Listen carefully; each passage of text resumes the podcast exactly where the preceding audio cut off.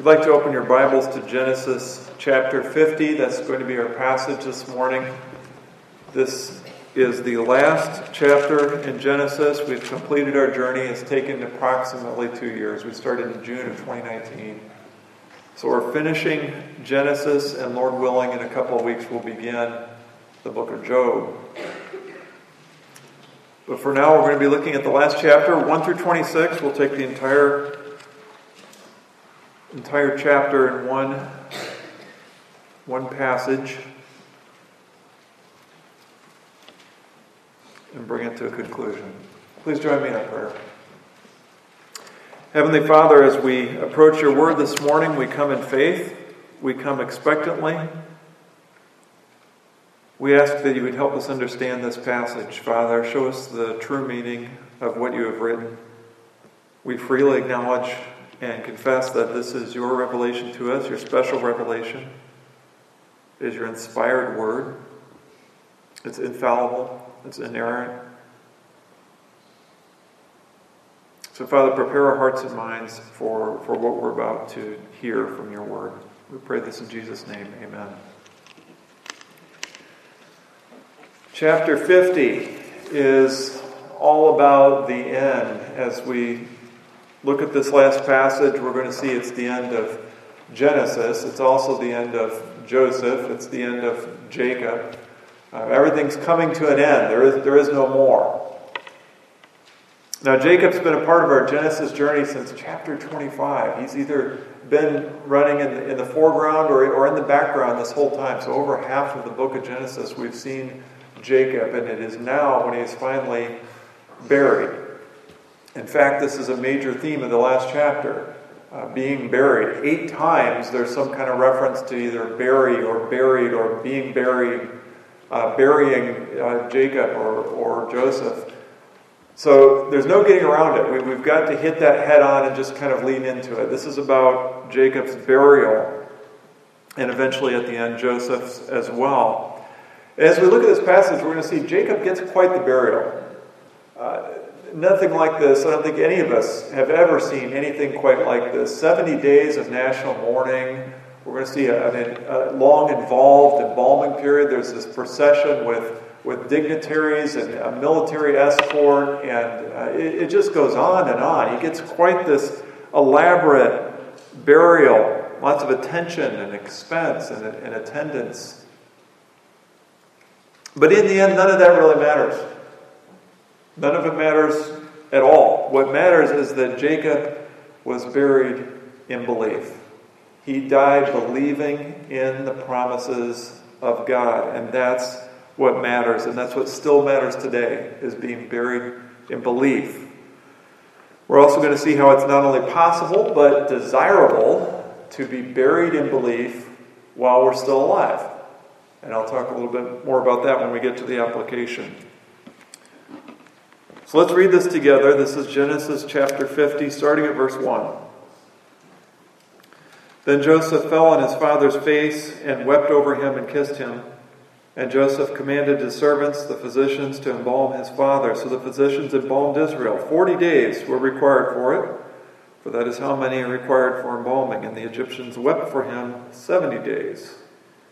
And when the days of weeping for him were past, Joseph spoke to the household of Pharaoh, saying, If now I have found favor in your eyes, please speak in the ears of Pharaoh, saying, My father made me swear, saying, I am about to die. In my tomb that I hewed out for myself in the land of Canaan, there you shall bury me.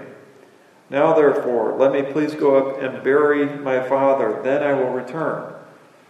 And Pharaoh answered, Go up and bury your father, as he made you swear. So Joseph went up to bury his father. With him went up all the servants of Pharaoh, the elders of his household, and all the elders of the land of Egypt, as well as all the household of Joseph, his brothers, and his father's household. Only their children, their flocks, and their herds were left in the land of Goshen. And there went up with him both chariots and horsemen. It was a very great company. When they came to the threshing floor of Atad, which is beyond the Jordan, they lamented there with a very great and grievous lamentation. And he made a mourning for his father seven days.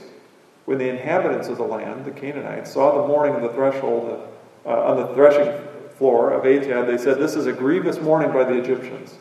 Therefore, the place was named Abel Mizraim. It is beyond the Jordan. Thus his sons did for him as he commanded them, for his sons carried him to the land of Canaan and buried him in the cave of the field in Machpelah to the east of Mamre, which Abraham bought with the field from Ephron the Hittite to possess as a burying place. And after he had buried his father, Joseph returned to Egypt with his brothers and all who had gone up with him to bury his father.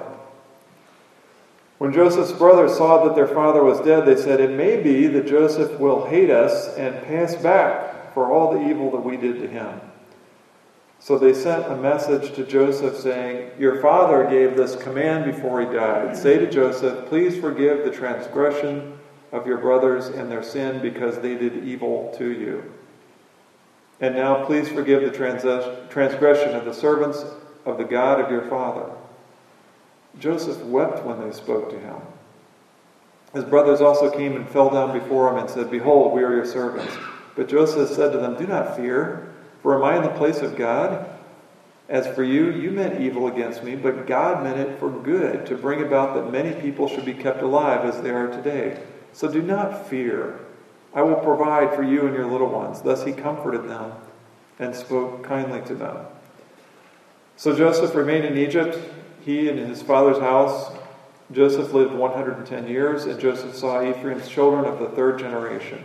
The children of Machir, the son of Manasseh, were counted as Joseph's own. And Joseph said to his brothers, I am about to die, and God will visit you and bring you up out of this land to the land that he swore to Abraham, to Isaac, and to Jacob. Then Joseph made the sons of Israel swear, saying, God will surely visit you, and you shall carry out my bones from here. So Joseph died, being 110 years old. They embalmed him, and he was put in a coffin in Egypt.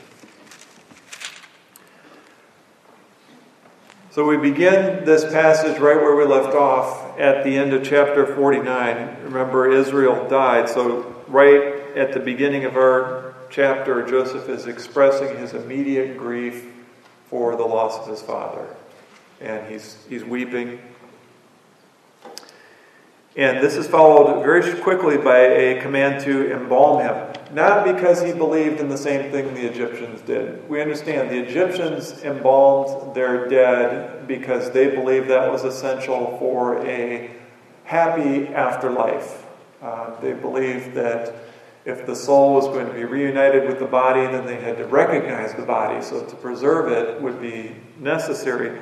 That's not what Joseph believed. Joseph was embalming his father for practical reasons. They were going to be uh, going all the way back to the land of Canaan, and they wanted to preserve the body um, for transport. It's very interesting. Here we have the, the Egyptians, though they did practice embalming, and, and yet they know nothing about the God of Israel. They know nothing about God's special revelation that, that we have today. And yet they believed in some kind of afterlife. It was imprinted on their hearts that this is not all there is. And we're reminded even today that that's still true. We all understand and realize this is not all there is. Now, we can, and with sinful natures, unbelievers do suppress that truth and sometimes try to convince themselves and others that there is nothing more, but it's, it's not true. 40 days. The level of preservation varied depending on how wealthy and important an Egyptian person was. So, at the lower end, uh, those that didn't have a lot of means, their bodies were simply washed and dried, and, and that was about it.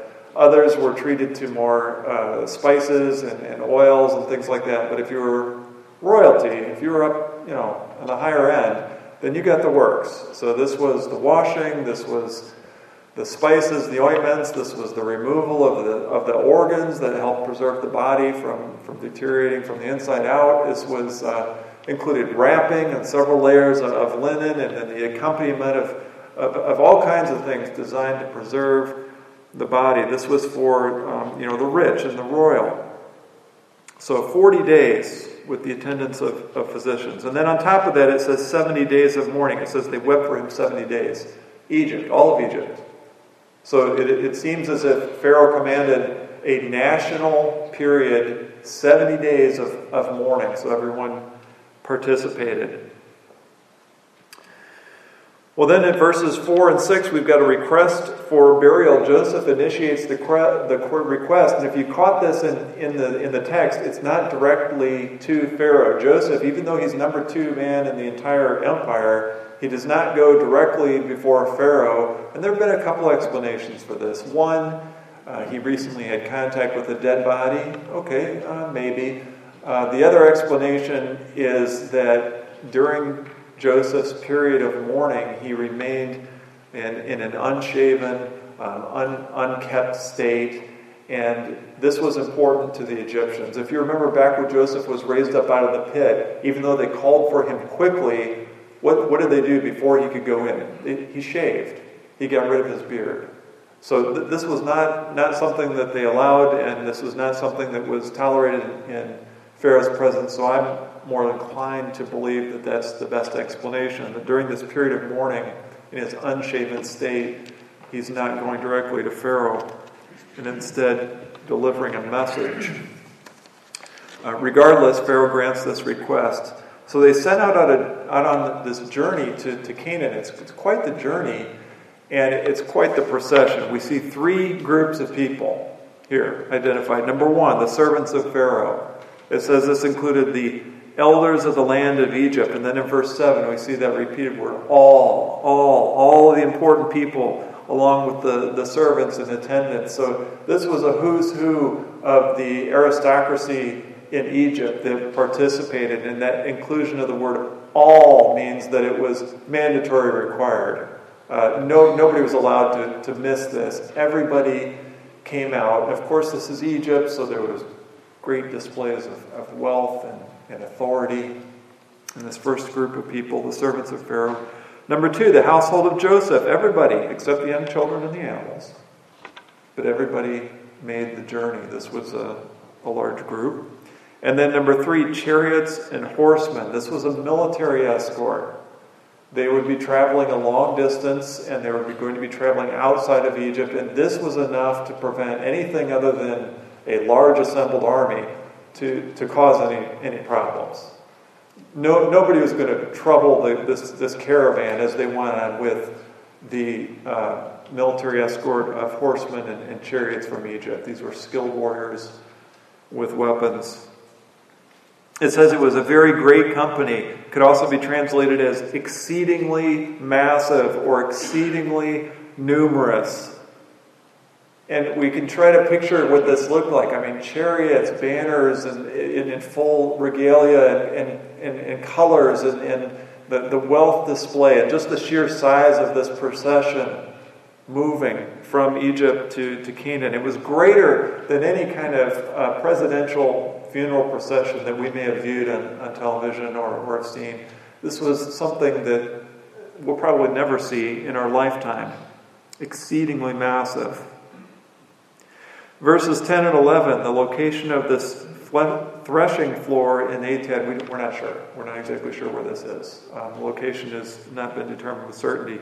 But this exceedingly massive funeral procession sets up there and has another week long time of mourning, and the locals are so taken aback that they either name or rename this place uh, the weeping of, of, uh, of Egypt, the mourning of Egypt a very great and grievous lamentation. We can only imagine what that might have looked like a week long wailing and mourning, a very vocal um, seven days of mourning. And then verses 12 and 13, summary verses, they emphasize the burying of Jacob in the promised land. This is a faith statement. That's why we've got this language in here. We want the, the, the writer wants to make sure the reader understands he is being buried just like he asked just like it was uh, promised in the promised land. And then in verse 15, after the burial, the brothers start to get a little nervous again. We've, we've, we thought things were over and, and we're all okay, we're good here, but now all of a sudden um, it says they are um, getting a little nervous. It says that they're, they're wondering if It, it, it may be that he will hate us and pay us back for what we did to him. Okay, so the idea is well, you know, dad didn't forget about, you know, the things that we did when he handed out the fatherly blessings. It may be that Joseph hasn't really forgot about that. He's kind of been sitting on it until the right time, and now's the right time. Now the dad's out of the picture. So they're getting a little nervous. So their plan is to lie. That's never a good plan. But it's a shame, isn't it? Here, after all the forgiveness and the grace that, that Joseph has shown them in their heart, they're, they're still thinking along those lines of, well, we did this to him, so you know, he's probably going to want to do it to us. They, they can't see past that, that human nature. Uh, they can't see into the grace and the forgiveness that he's offered them. So the plan is to lie. They're going to ask forgiveness by proxy through their recently deceased father. So they send the message Your father commanded us. No, he didn't. No, that's a lie. At least they were accurate in their description transgression, sin, evil. Yes, that's true. And then on top of that, they bow down before him and say, We're your servants. Please forgive us. In verse 19, he immediately lets them know there's no need for all this groveling. Please you know, get up off your knees. You don't need to do that. You're already forgiven. Do not fear. You have nothing to worry about. You have nothing to worry about. Am I in the place of God? Joseph's telling them, Look, I'm not going to act as judge, jury, executioner. It's, it's not my place. Even if you, even if I hadn't forgiven you, even, even if you never uh, made this, this request, even if there was never reconciliation, even then, that's not my place. I'm not going to punish you for something that you did. It's not my place to exact revenge. And this is a consistent theme throughout Scripture, the New Testament also. Romans 12 19. Beloved, never avenge yourselves, but leave it to the wrath of God, for it is written, Vengeance is mine, I will repay, says the Lord. This is very clear, explicit teaching in Scripture. We're not to take revenge, that's God's job. And then Joseph speaks what has become some of the primary anchor verses in the Bible that teach on the providence of God. As for you, you meant evil against me, but God meant it for good to bring about that many people should be kept alive as they are today. This is where the sovereignty and the providence of God shakes hands with human decisions, real choices, and things that happen in history. This is very similar to Genesis 45 5. Uh, remember, this is at his reveal, when Joseph revealed himself to his brothers. He says, And do not be distressed or angry with with yourselves because you sold me here, for God sent me before you to preserve life. God sent me before you. So it was not you who sent me here, but God. Always pointing back to, to first cause. God decreed it. The, the brothers didn't sell Joseph into slavery and then God kind of, you know, rubbing his temples thinking, well, now what am I, how can I salvage this? No. No, God decreed it. They meant it for evil, but God meant it for good. Now, we also need to see how this passage points to Jesus because, in, in this context, in, in Genesis 50, he's talking about something very temporal, very earthly, very, very uh, here and now, material.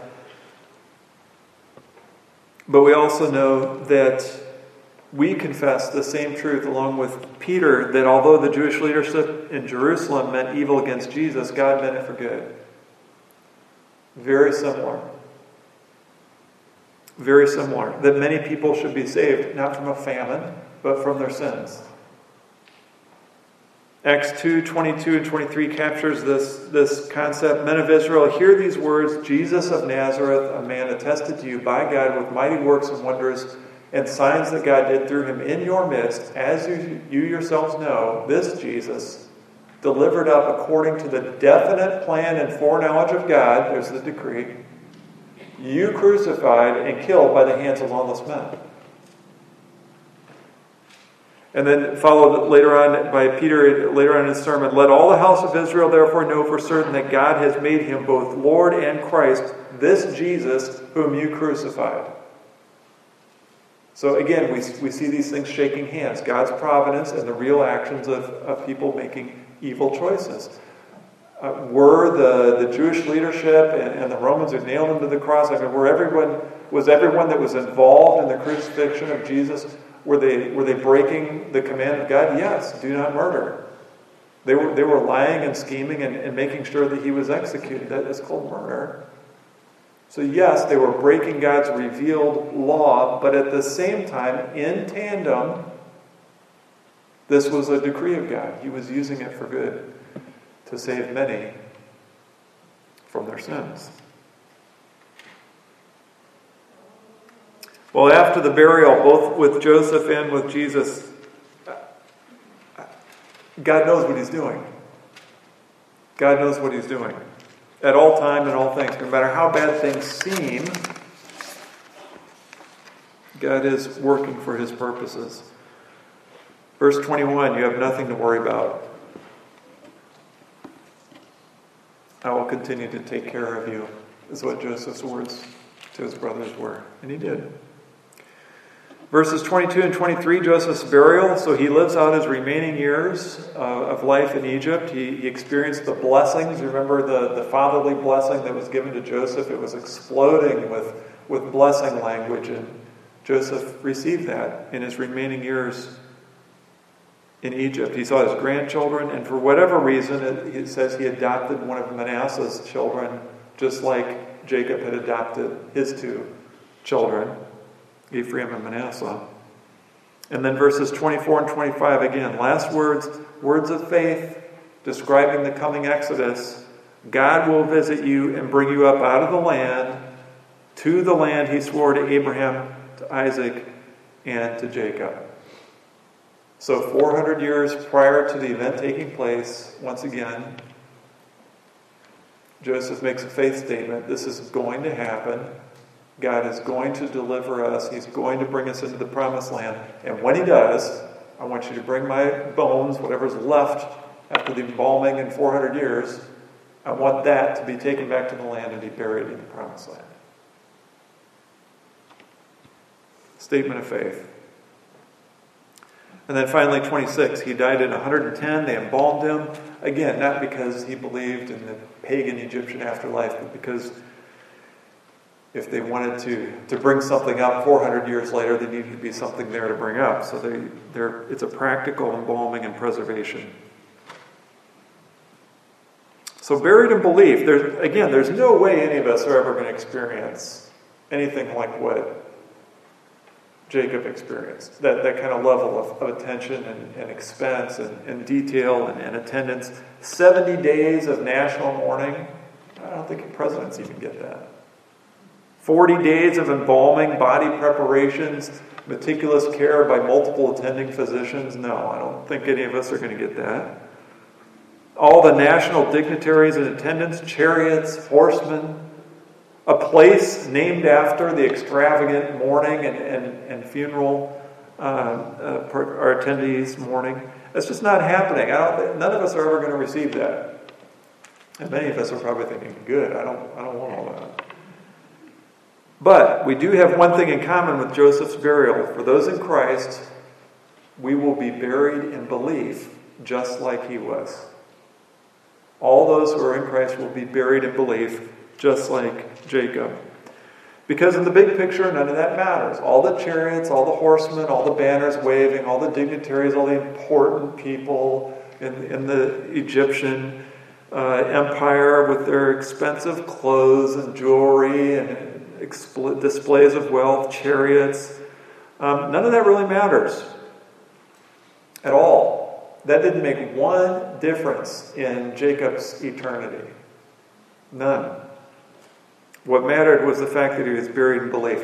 Kind of like gravestones today and funerals today. We understand that there is a wide spectrum of, of what that looks like for each person. I mean, if you go to the cemetery, you can see something as simple as a small rectangular plaque, just big enough for the information of the person's name and, and birth and death, all the way up to you know, with varying steps in between, something that stands, you know, six feet tall with a big granite polished sphere in the middle and, and angles and things, and even all the way up to, if you really get expensive, a mausoleum, some kind of structure made out of stone, and the, you know, the, if you've got enough money, I guess you can you can make something like that, and you can put the body in there.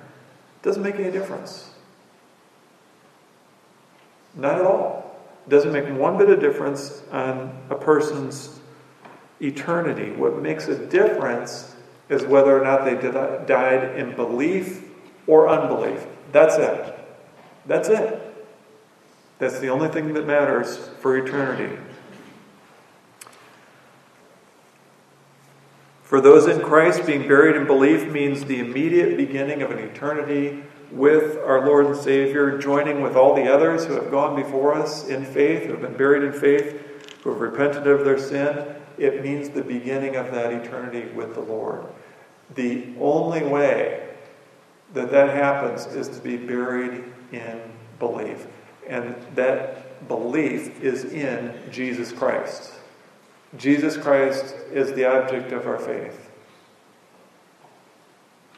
Jesus Christ is the only passageway, the only safe passage to get to God. Jesus is the bridge. You may have seen an old evangelistic technique uh, writing out uh, how Jesus is the bridge that reconciles and reunites us with God. And they usually make one big, sharp dropping off cliff over here, and they draw a stick figure, that's you. And then there's this big cliff that drops over, and here's God. And there is no way any of us can, can make it over to the other side. We just can't reach it. We don't have the, the strength or the ability to, to reach God on our own. The chasm is too wide. It's like trying to, to jump over the Grand Canyon. None of us can do it. And the illustration goes on. You know, the, the good works that we do, none of them can, can help us reach the other side. We will all fall down into, into death. But Jesus is the bridge. And then they draw a cross with, with the cross beam uh, connecting the two sides, and then the stick figure can walk over to God. It's a simple illustration, but it works. Jesus is the bridge that connects people to God, and He's the only passageway. He's the only way to safely make it across. He is God's provided way. We can't get there on our own. If you've lived in Maine, we lived there three years, but if you've, you've seen somebody from Maine or if you've, you've heard something about it or if you've watched travel shows, they have a saying in Maine when someone stops for directions. Now, this is before GPS and you know Google Maps and things like that. So in the in the day when you actually had to stop and ask for directions, if you ask somebody from Maine, how do I get to Bar Harbor? Let's say you've taken a wrong turn and you're in the woods somewhere the first thing they'll say is, Oh, you can't get there from here. You, you can't get there from here. They'll say, You can't get there from here. And what they, they don't really mean it's impossible to get there. What they mean is you're in the wrong spot, you're lost, you're going to have to backtrack to this main road, and then from that point, we can give you directions to get to Bar Harbor or wherever you happen to be going. It's the same thing with humanity and God. We can't get there from here. We, there's no possible way that we can make it to God. We've got to make it back to the cross. We've got to get to the cross, and then from that point, we're reunited with God. That's the, that's the number one message contained in the Bible. The forgiveness of sins is through faith in Jesus. God promises everyone who turns to Jesus Christ in faith that he will forgive their sins and grant eternal life.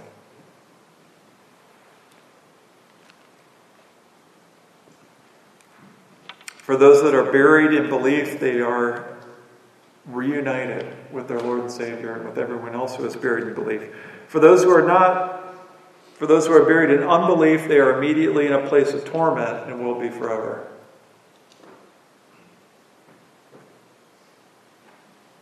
I cannot teach that all roads lead to God because they don't. That would be a lie. I cannot teach that people simply cease to exist because they don't.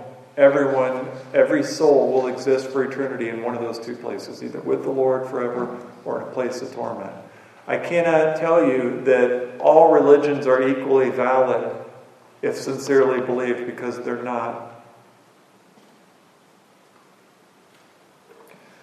All religions in the world are man made and ultimately from the evil one and are designed to keep people trapped in an unsaving religion.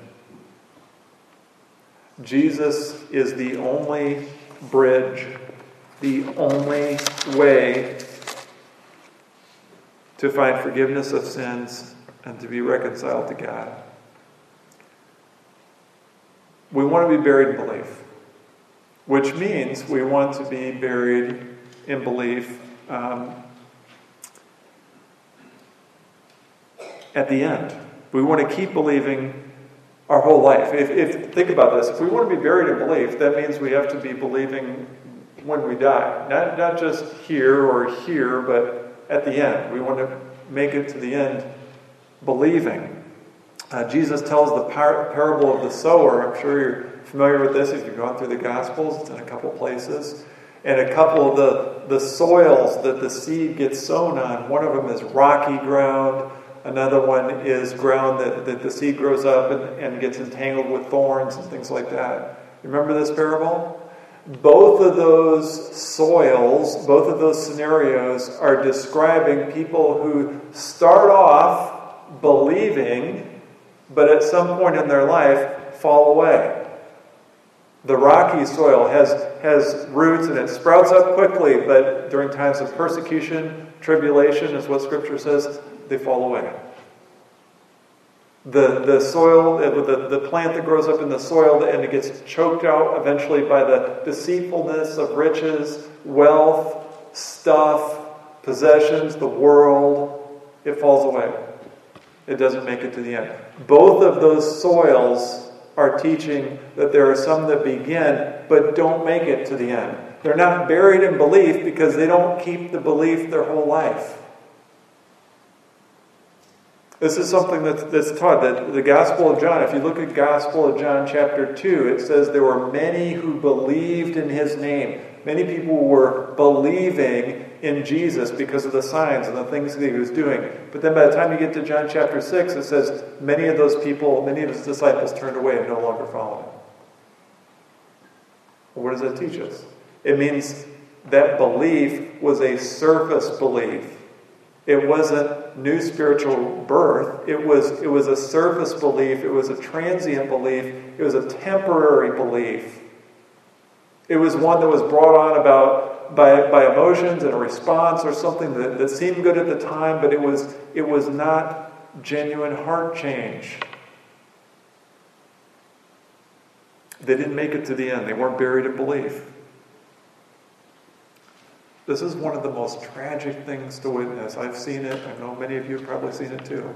It's tragic to see someone who has professed belief and by all outward appearances looks as though they're a believer, but then they fall away. And it, it, shows in the end that they never truly believe. They start off saying, I'm all in, I am all in. And then a little bit later on, well, I'm in. I'm not all in. I mean, I'm not, don't, don't push it, but yeah, I'm, I'm in. And then eventually, well, I'm not sure if you really have to be in. You know? you know, I, have been there, done that. I've been, I've read the Bible. I've, I've been to church. I don't know. It feels like you guys are trying to box God in, and you know, you have to believe this certain thing about God, or else you go to hell. I don't, I don't know. I, I see, you know, God's grace being bigger than that. It's tragic. We want to be buried in belief, which means we will want to keep believing our whole life. We want to make sure that the, the belief that we have is a result of spiritual new birth. And you know, you'll, you'll know. You'll know. The Holy Spirit will testify. You'll see fruit, and it will last your entire life. Now, buried can mean more than just buried in a funeral. It also means being overwhelmed or swamped. Maybe you've used this phrase, you've heard this phrase being used. Uh, I'm buried in work. I'm so buried in work, I don't even know what time I'm going to get to go home today. It, mean, it means you're, you're, you're overwhelmed. There's a, there's a lot. Now, I said at the beginning, we're going to see how not only is it possible, but desirable to be buried in belief while still alive. And here's what I mean by that we want to be overwhelmed with belief. We want to be inundated with belief.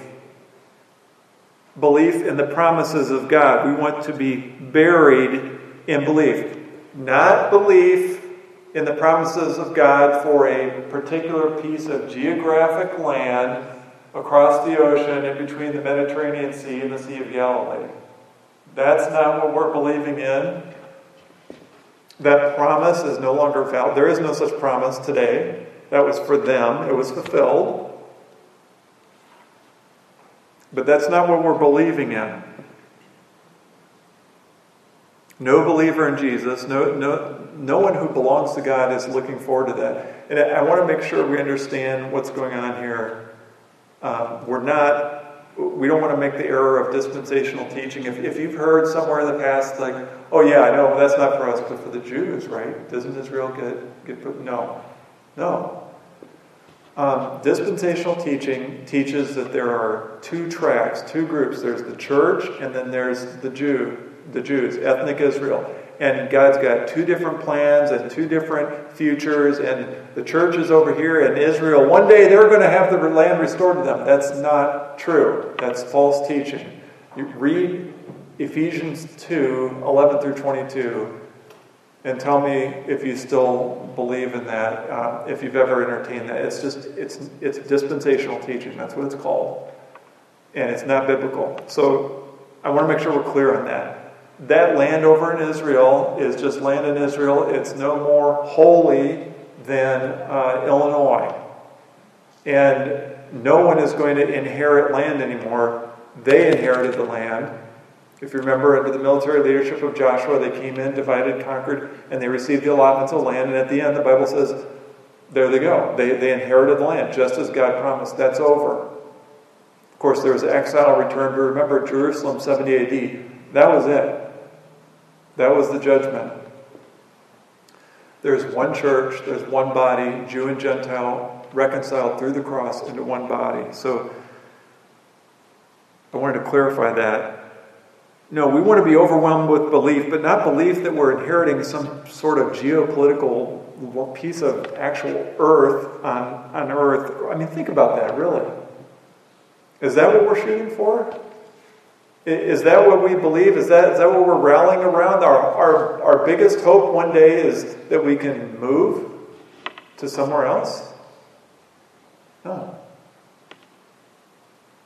No, we look forward to the inheritance of an eternity with God in a perfect place, a place better than the land promised to Abraham and his descendants, a place better than the original paradise in Eden pre fall. And we will enjoy this forever in resurrected, glorified bodies that will never die. 1 Peter 1 3 through 5 says, According to his great mercy, he has caused us to be born again to a living hope through the resurrection of Jesus Christ from the dead to an inheritance that is imperishable, undefiled, and unfading, kept in heaven for you, who by God's power are being guarded through faith for a salvation ready to be revealed in the last time. You see that new birth, born again, all those who God has called, He has an inheritance that has nothing to do with moving to a new place on, on the planet Earth, but it has everything to do with an eternity with God undefiled and unfading. That's what we're looking forward to, not a change of address. And just like it dominated the thought life of Jacob and Joseph, this, this promise that should be what we're being buried in our, our belief in, this belief in our future, this belief in the promises of God. Everything we do and, and say and plan should pass through this filter of believing in the promises that God has extended to us. You could say that they were buried in belief of the promised land. I mean, you look at the language there. You, you saw Joseph and Jacob a couple times, it's recorded for us. He makes them swear with his dying breath make sure you bring my body into that promised land. It, it was dominated their thought life, it was number one on their priority. Whatever you do, make sure I get there. In the same way, we ought to be buried in believing on God's promises to us. Our eternal inheritance should be this constant blinking LED light on the dashboard of our life. Everything we should do should pass through that filter of our faith in Jesus, what He has promised to us. We should be snowed under in belief. We should be flooded with belief. We should be besieged with belief. We should be buried in belief, even while we're still living. There should not be a day that goes by without thinking on the Lord and how we should be living in light of who Christ has called us to be and what He has in store for us. Should be buried in belief.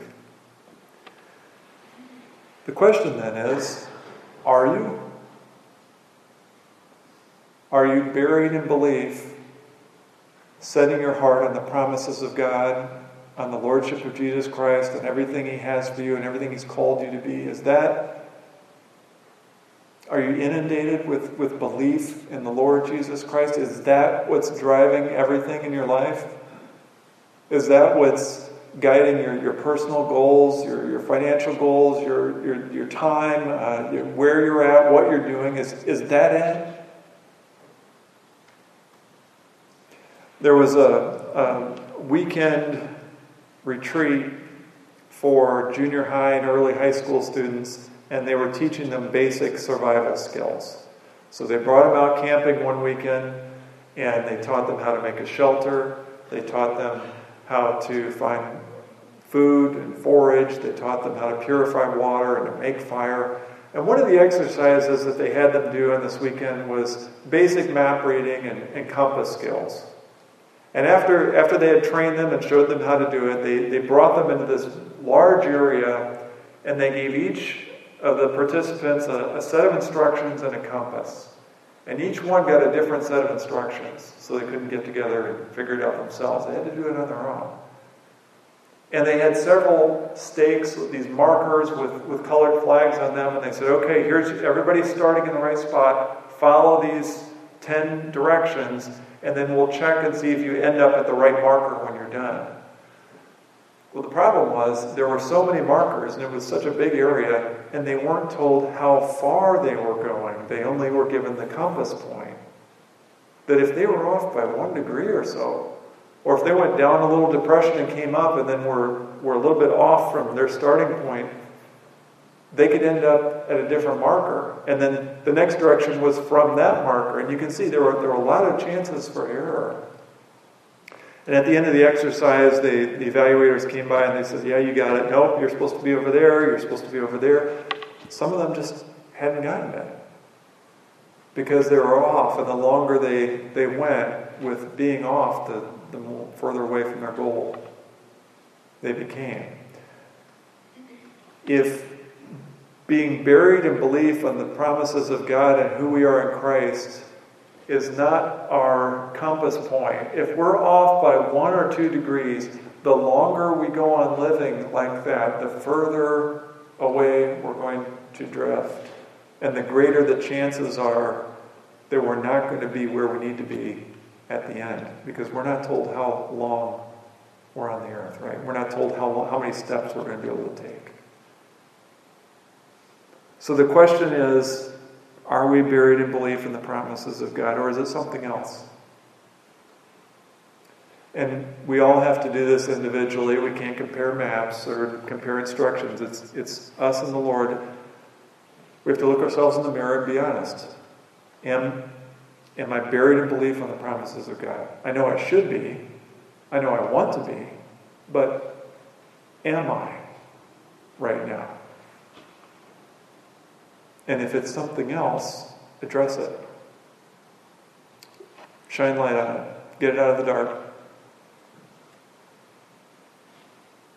Genesis concludes with Jacob and Joseph being buried in belief, but in reality, they've been buried in belief for quite some time. Believe in the Lord Jesus Christ and keep believing in the Lord Jesus Christ until you die. Amen.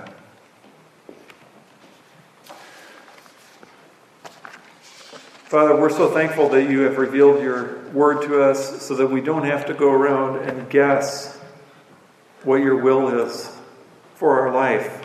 We don't have to wonder about what genuine faith looks like. Father, you've revealed it. It is repenting and believing in the Lord Jesus Christ. It is surrendering our life and following the Master. And it is remaining in belief over a lifetime. Father, none of us want to be sprinters that start off strong and then fall away over time. None of us want to, to get tired or, or weary and, and run out of breath and decide to, to sit out the last quarter or the last half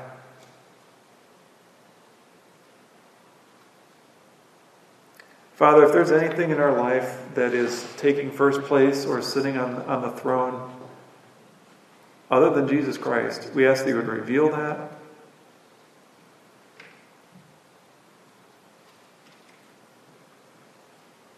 Help us to follow you until life's end. Amen.